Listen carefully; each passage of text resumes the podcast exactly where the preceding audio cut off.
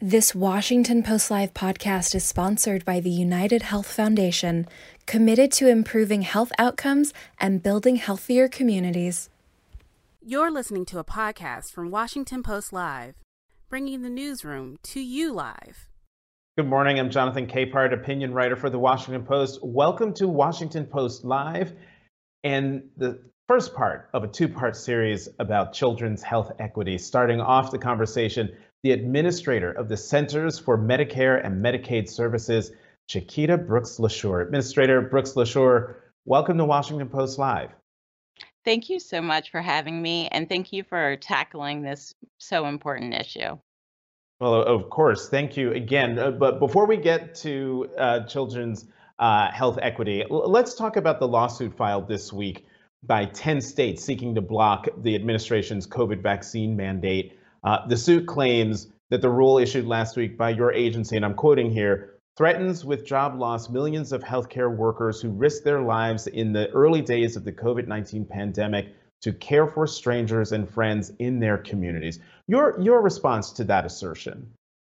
I want to really start by saying to, to, talk about how we came to the conclusion that it was critical for us to require uh, vac- uh, vaccine requirements for the facilities over which we have responsibility for, which includes Medicare and uh, Medicaid certified facilities.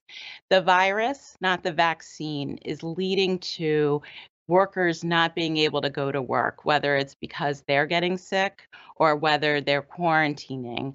And so, as we were looking across the country at where in the country we are still seeing COVID 19 outbreaks and and uh, hospitalizations, eh, we really wanted to make sure that people are safe and we know how much healthcare workers care about making sure their patients are safe. That has been um, our our perspective, and we very much want to work with facilities for this to be a, a voluntary and a, a collaborative. Uh, um, uh, process to get people vaccinated and uh, exceptions if they have medical conditions.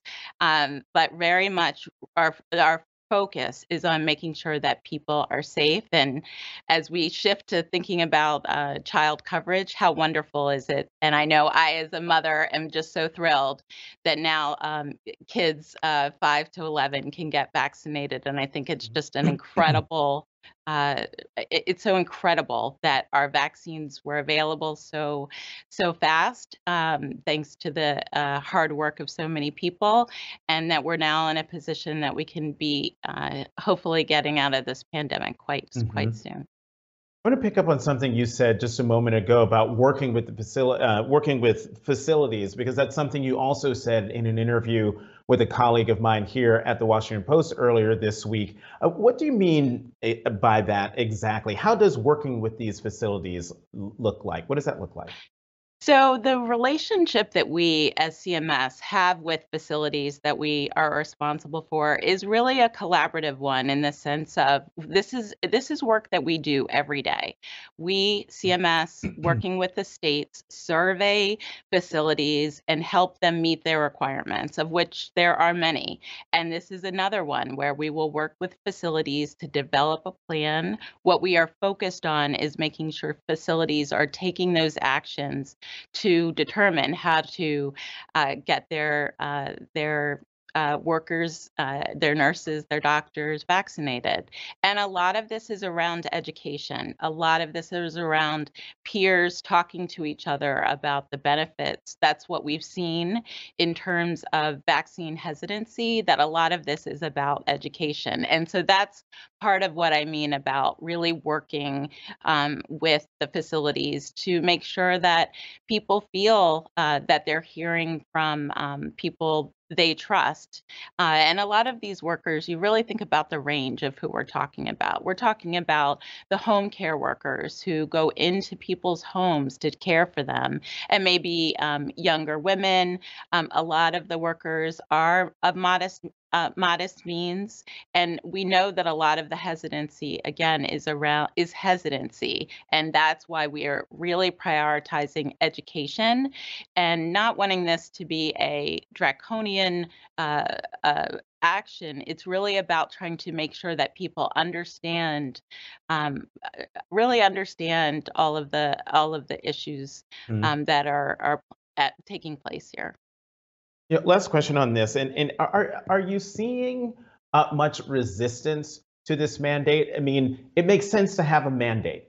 Um, uh, there should be a yes. mandate, but are you seeing, you know, as a result of the mandate, large scale resistance uh, on the part um, of those who uh, now have to get the vaccine? Well, we have seen, and and again, which really informed our decision making, is in the states um, and the facilities that already have mandates.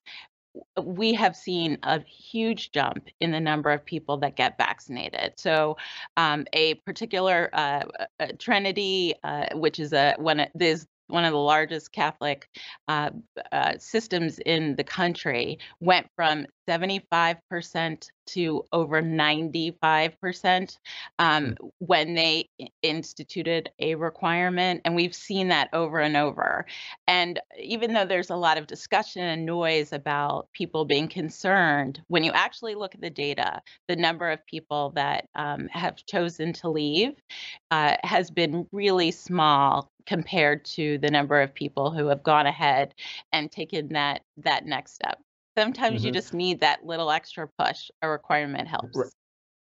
All right, Administrator Brooks LaSure, let's talk about children's health equity. Give us a primer mm-hmm. on how Medicaid and CHIP are helping to provide greater health equity among children.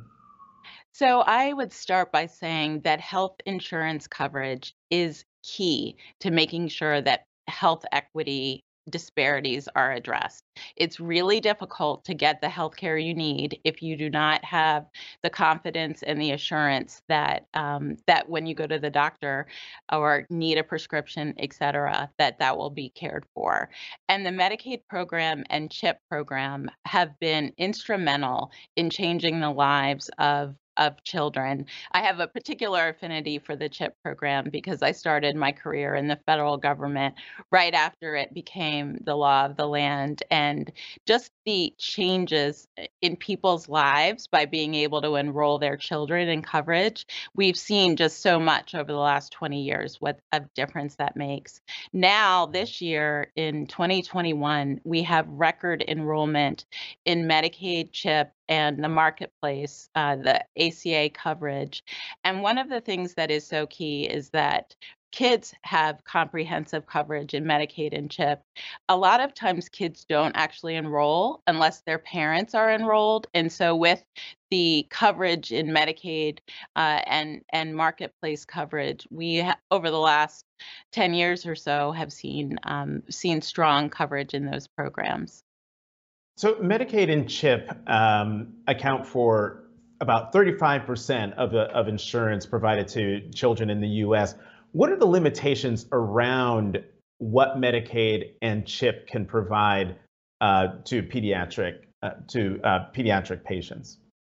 I would say that the coverage is really comprehensive. So, in the Medicaid program, for example, we have what we call EPSDT, which basically covers so many services in terms of if you anything that is diagnosed needs to be covered under the Medicaid program. I think what I would say, uh, and in CHIP, we have Well Baby, Well Child, so a number of uh, critical services are covered.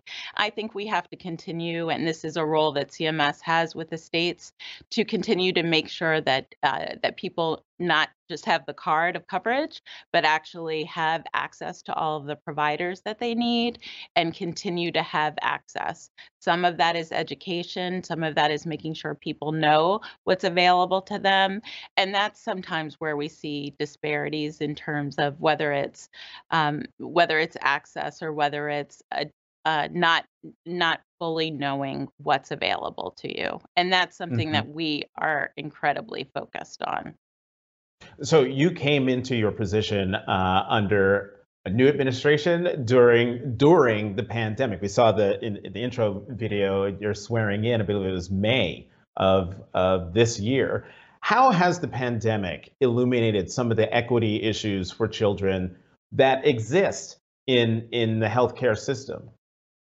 I think that we are at such a critical moment in healthcare policy because over the last year and a half, eyes have been opened to these disparities. And I think it shows an opportunity where we see what this means as a country when we do not, when these gaps in our healthcare system, what they actually mean in terms of people's lives and also what it means in terms of our own health as a nation. And so I look at this this time, which is a difficult one for so many of us, as an opportunity to do things differently. So again, to make sure we are we are very focused on the underserved uh, in this administration of making sure that every community is hearing what is available to them. There has been an a, acute uh, attention to maternal health. And I think we all understand that the health of a mother before she ever gives birth has an effect on the health of the child. And so the Biden Harris administration has been very focused on extending postpartum coverage. So we've seen that with the American Rescue Plan, giving states the option to uh, expand coverage for 12 months and that's again a, a real area of focus. I did a lot of research on that this before I came to this um, position, and we see maternal health outcomes even two months after um, women have given birth. We see deaths we see morbidity where women are not living their healthiest lives and making sure that we have health insurance coverage making sure women are getting the services they need so that they can care for their children making sure that they are going to the doctor and the kids are going to the doctor. We have an incredible opportunity to move the needle on what are appalling numbers in our country on maternal mortality you know, as you were as you were responding, it, it just occurred to me: what impact? What about what about those states that haven't expanded uh, Medicaid coverage under the the Affordable Care Act? How has that played into some of these health equity disparities that we're seeing around the country? It's it's critical. It is a critical issue. And we, as the administration, continue to encourage states to take up the Medicaid expansion. The American Rescue Plan put more dollars than ever for the states to expand.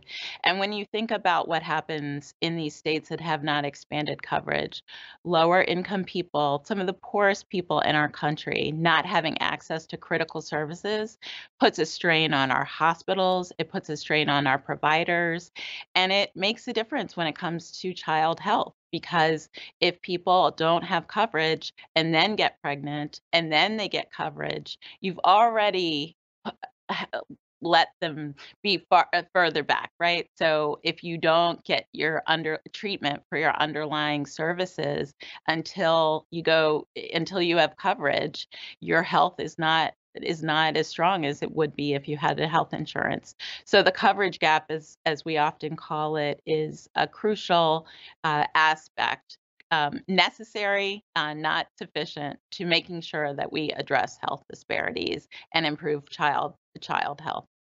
Mm-hmm. Uh, before I let you go, I got to talk about the the social determinants of health. Uh, mm-hmm. What services need to be provided to Medicaid pediatric recipients to bolster their coverage and, make it as equitable as possible. There is a lot of focus right now on what we call social determinants of health, and I like to think of it as those services that are that are adjacent to health that really influence your ability to um, uh, to access the care you need. A number of states are looking into flexibility, whether it's outside of the Medicaid program, so partnering with their other programs that affect public health, and these are things like safe housing, and if you have asthma because you're in uh, your home doesn't uh, you know has mold in it and and really understanding some of these crucial issues access to nutritious foods. Part part of this is a role that the medicaid program can play through what we um, you know we call those waivers of states doing things um, uh, expanding benefits.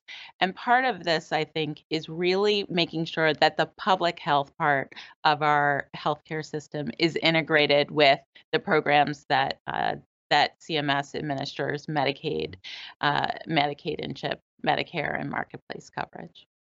You know, one more question on that. What, if any, work is being done to close the service deserts uh, among physicians who do not accept Medicaid?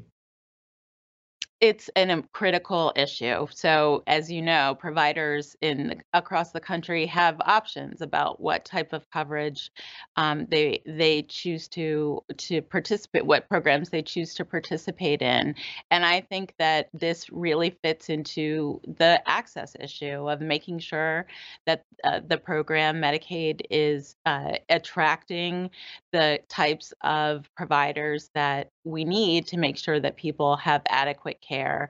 It's something that we have some responsibility for, but states are our partners in this in terms of payment rates, in terms of um, uh, thinking about how to make sure that uh, the program is easy for uh, providers to participate in, and really encouraging providers to to participate in this program, so that children and everyone else on the on the program can actually see their doctor and again mm-hmm. just not have it's the card of in your pocket that you have health insurance is not sufficient mm-hmm. to making sure you see your provider yeah we're out of time but i got to ask this one truly last question for those those states that um, haven't expanded uh, medicaid under the aca is there any way around them is there any way to if not go around them to compel them to provide access to health care to the people in their states? Well, I will say two things. One, we real uh, strongly encourage all the states to come in and we continue to have conversations with them because we believe that states are closest to the ground and can design their programs in ways that make sense.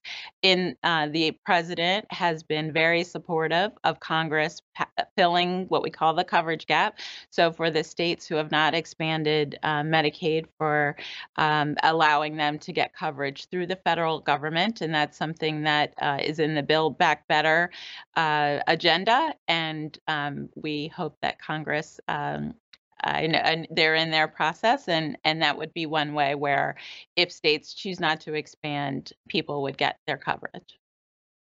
Now, I, I mean, you're you're kind of giggling because you you know there's only you can only strongly encourage. I was being a little provocative with that with that question, um, but um, Administrator of the Centers for Medicare and Medicaid Services, Chiquita Brooks LaSure, we're out of time. Just when we were getting going, thank you so much for coming to Washington Post Live.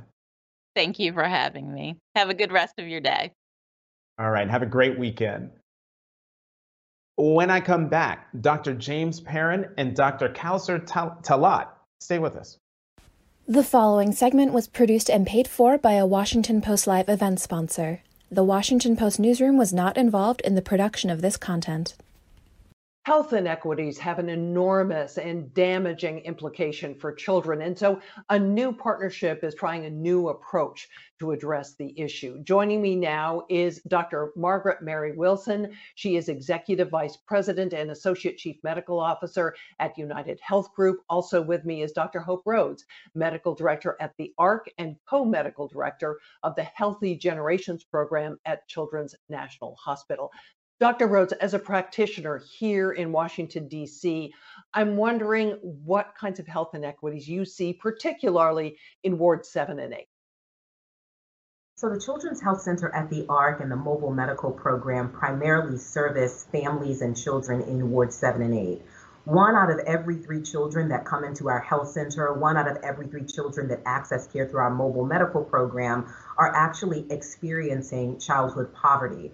Uh, that has implications for health outcomes. So we see uh, childhood obesity, poorly controlled asthma. Infant mortality rates are high. We also see community violence. And you lay on top of that the social determinants of health, things like food insecurity, uh, unemployment, underemployment, housing insecurity. All of those things culminate to really negatively impact the health outcomes for children in Ward 7 and 8.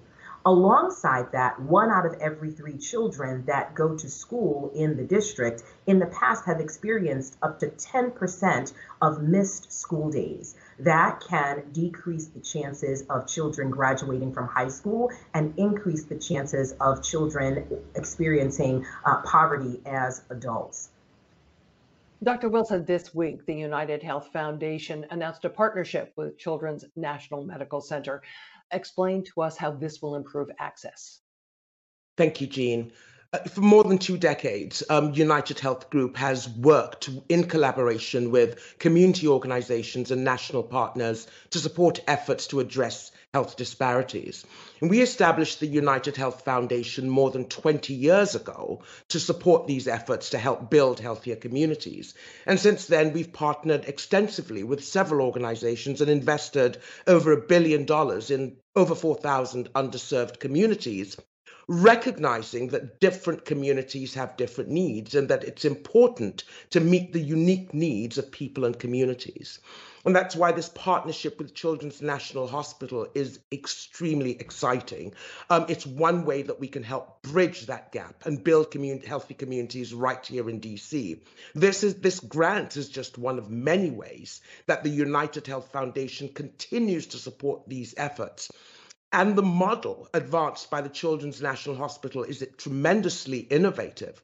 If you think about it, uh, the Ward 7 and 8 in Washington, D.C. have you know, pretty high um, um, levels of, of inequities that impact children's health.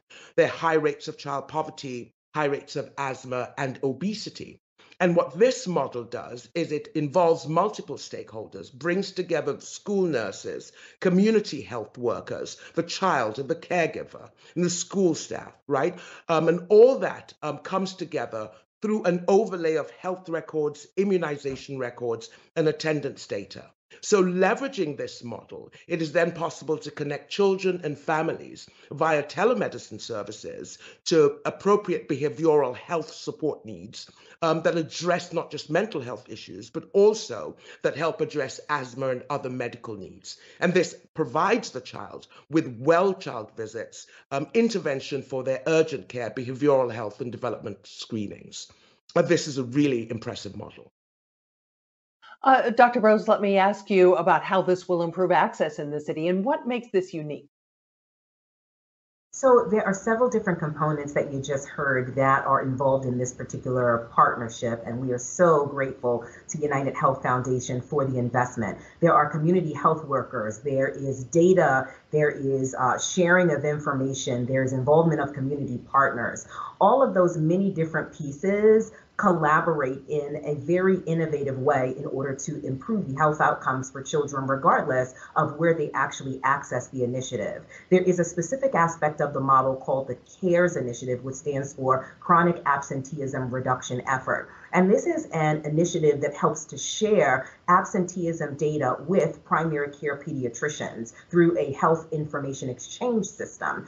Pediatricians already access information about ER utilization as well as hospitalization through this particular health information exchange. Just imagine if you overlay on top of that information about how many kids are missing school on a routine basis. It helps us to identify children who might be at risk. And then the children's uh, school nurse system will help to identify kids who might be under immunized or due for immunizations. And that is another avenue where we might be able to deploy the mobile medical unit directly to the highest need schools in order to address things like immunizations, provide routine care, provide mental health screenings. We then leverage telemedicine in order to connect families with additional resources, medical resources that we might not have have on the mobile medical unit.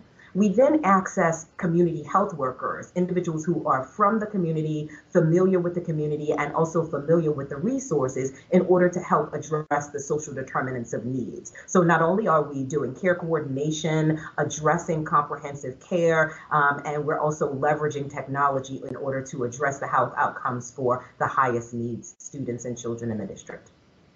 Dr. Wilson, look to the future. What will addressing health inequity look like, and will it take continued heavy investment? Looking into the future, simply stated, addressing health um, inequities is the right thing to do. Dr. Rhodes referred to uh, social challenges like poverty and poor quality housing, both of which are linked to higher rates of chronic disease. We think about the impact on the child. Um, diseases like asthma have higher rates in the DC area. There are also um, troubling statistics around the prevalence of obesity, mental health challenges, anxiety, and depression. And then we think of the fact that over a third of fourth grade public students in the United States um, score proficient or over in the National Reading Assessment. We think about it, these statistics are unacceptable and they cannot continue. Our children are our future. And at United Health Group, we are committed to working with partners to address health inequities. It's at the root of our mission, helping people live healthier lives and helping make the healthcare system work better for everyone, not just those who can afford it, but for everyone. And in our view, we can only achieve that when everyone, child and adult, has the opportunity to attain their highest life without any barriers. And we're committed to helping achieve this. Dr. Margaret Mary Wilson, Executive Vice President and Associate Chief Medical Officer of United Health Group, thanks for joining me. And same to Dr. Hope Rhodes, Medical Director at the ARC and Co Medical Director of the Healthy Generations Program at Children's National Hospital. And now, back to Washington Post Live. Welcome back to Washington Post Live. For those of you join, just joining us, I'm Jonathan Capehart, opinion writer here at the Washington Post. To continue this conversation about children's health equity, I'm joined by Dr. James Perrin, professor of pediatrics at Harvard Medical School and the former director of the American Academy of Pediatrics, and Dr. Kawsar Talaat, vaccine expert at the Bloomberg School of Public Health at Johns Hopkins University. Thank you both very, very much for coming to Washington Post Live. Thank you very much for the invitation. So, uh, Dr. Perrin, uh, I, I, let me start with you, and let's start with well child visits. How do they impact future health, especially for children who don't have access to sufficient health services as an infant? Well, first of all, well child visits are really part of helping to ensure that children grow up healthy, that gives the, them and their parents the kinds of skills and abilities, as well as the preventive care that really helps them grow up. And, you know, I, I think that uh, Administrator Brooks LaSure talked about rising rates of mental health conditions among America's kids, especially kids in poverty. And indeed, we have a lot of work we can do in prevention of that area too. Um, you know, I have a question deeper into the conversation about that very point, but I'm going to have to I'm going to have to hold off on that. Dr. Talaat, many of these visits include vaccinations, which have been front and center uh, throughout the pandemic. Explain how vaccines help to level the playing field for children's health. Vaccines are a really good way to improve equity very quickly because they are a low low low um, you you only need a vaccine once or twice in your life to prevent a disease from happening ever and if you can prevent a disease from happening you never have to treat it um, you never have to deal with the sequela of the disease. And so if you can vaccinate everybody then they will never have to deal with measles. They will never have to deal with with rotavirus. They don't um, have to, um, for COVID, um, especially, vaccines can prevent hospitalizations and severe disease. And so, if you can prevent that, um, it will take away the extra burden of having to seek health care for people who have less less access. Mm-hmm. But Dr. Talaat, how how big of an issue is access to to vaccines? I mean, what needs to be done for access for vaccines to be more readily available to children across the country? So access to vaccines is a really important um, is really important because we know that not everybody has the same access to healthcare. Not everybody has a pediatrician that they go to, as um, as the CMS director was talking about. You know, people are um, not as not as are more likely to enroll their children in CHIP if they also have insurance. And so we need to make sure that there's vaccines available in as many places as children are present. Um, it would be great to have vaccine clinics at schools um, for kids who don't have access to healthcare. Um, one more question on vaccines, and I'd love for uh, Dr. Perrin for you to get in on this as well. I'm wondering how much vaccine hesitancy contributes to larger uh, inequities among children. Dr. Talaat, first.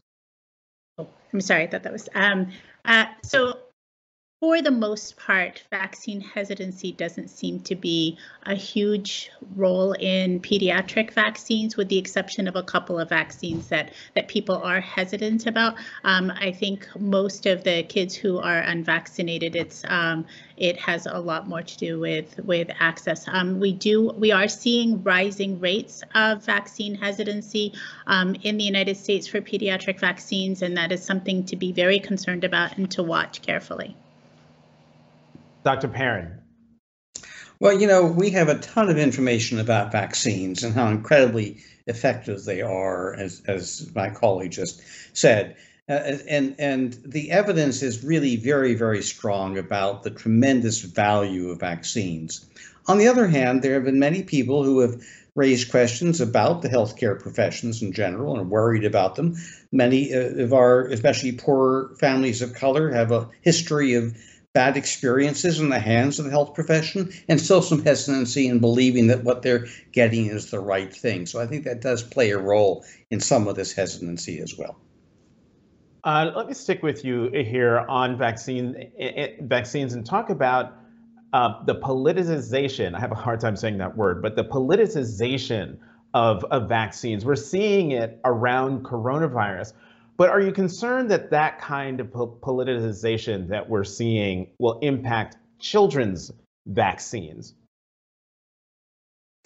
Absolutely. I, I think it's an incredibly dangerous um, aspect of how we're treating a healthcare and medical uh, uh, opportunity and crisis at this point. Uh, and the fact that we have politicized vaccines has really prevented far too many people from getting safe and effective treatments. And, and we know that people have died as a result of this politicization. Uh, Dr. Talaat, I see you, you, you've been nodding ever since Dr. Perrin started answering that question. Your, your thoughts? Um, I think that it's it's really a very frightening time right now as we see more and more politicization because we know that vaccines save lives. Um, for example, um, with the COVID vaccines, they are incredibly effective and incredibly effective at saving lives. And what we're seeing now is more, um, more and more the places where vaccine rates are low we see more of the deaths happening in those areas. And in the places where vaccination rates are higher, there are much fewer deaths. Um, and so it's important to not um, politicize vaccines, to not politicize public health, so that we can reach out to as many people as possible and people feel comfortable talking to their healthcare providers and, and to accepting the vaccine. You know, Dr. Perrin, I just want to remind everyone that you are the former director of the American Academy of Pediatrics. And in this conversation that we're having about the politicization of vaccines, have you ever have have we seen this before? Or is this brand new? And how could and and how concerned are you that we're moving into an area that we won't be able to pull ourselves out of? Well, first of all, I want to correct you. I'm former president of the American Academy of Pediatrics. Yes. I would never say I directed the American Academy of Pediatrics. That's a really big job that other people do better than I could. Um, yeah, look, I do think this is not new. We've had this before. Um, we've been seeing this for measles, for example, uh, and the work in California that uh, Richard Pan, a pediatrician in the state senate, has really led efforts to get California kids vaccinated against measles. This is not new. There's been vaccine hesitancy um, throughout many, many decades. I, I think it's made worse now because of the opportunities through social media to really gather much more support for hesitancy and anti vaccine activity that there was in the past. This is not new, and it's just absolutely incredibly important to keep fighting it. I'm old enough that as a doctor, I have seen measles in American children. I've seen the results, the negative long term results of measles. I'm old enough that I saw people in iron lungs from polio. So, look, these are not minor issues. These are incredibly important issues for the health of our population. And so, then, Dr. Talaat, how do you um, get people, get communities to uh, overcome their hesitancy, to overcome their resistance, and get them to take the vaccine, no matter what the vaccine is for? H- how do you get over that? So I think you start by listening and listening to people and truly understanding what their concerns are and meeting them where they are. Um, telling them about your experiences, telling them about what you've seen. Um, it's really important to have trusted messengers in the community, people that um, that um, that parents and others can go to to ask questions on people they they they believe and that they can trust that can be their pediatrician that could be the pastor of their church. Um, it could be um, their barber their hairdresser. There's all sorts of creative ways to try to decrease vaccine hesitancy and to um, un, and to and to encourage people to get whatever the vaccine is. But I think the first and most important thing is to listen to people's concerns and understand where they're coming from.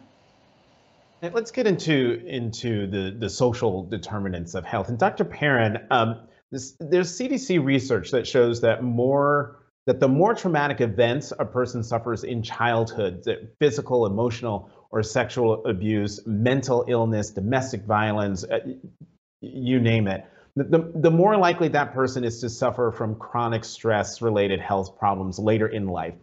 Talk more about how a child's mental health affects their future health outcomes.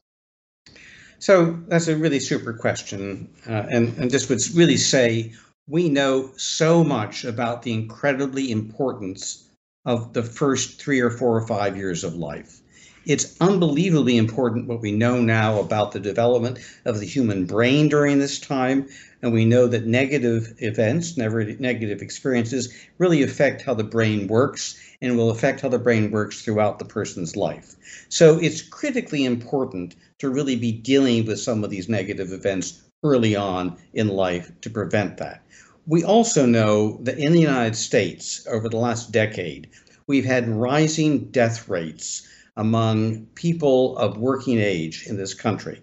And, and indeed, those rising death rates don't just happen in 45 and 50 year olds, it actually starts down in 25 year olds. And we know that those rising death rates reflect, in part, some of these early negative experiences. So there's a lot we know about what's causing these bad outcomes. And we know more and more what we can do to prevent those bad outcomes. Yeah, I'm going to throw this question out to to both of you. Um, obviously, if we conquered poverty, the, you know this would solve a lot of problems. But is that the only way to level the playing field when it comes to equity in healthcare for children? Uh, Dr. Perrin, you go first.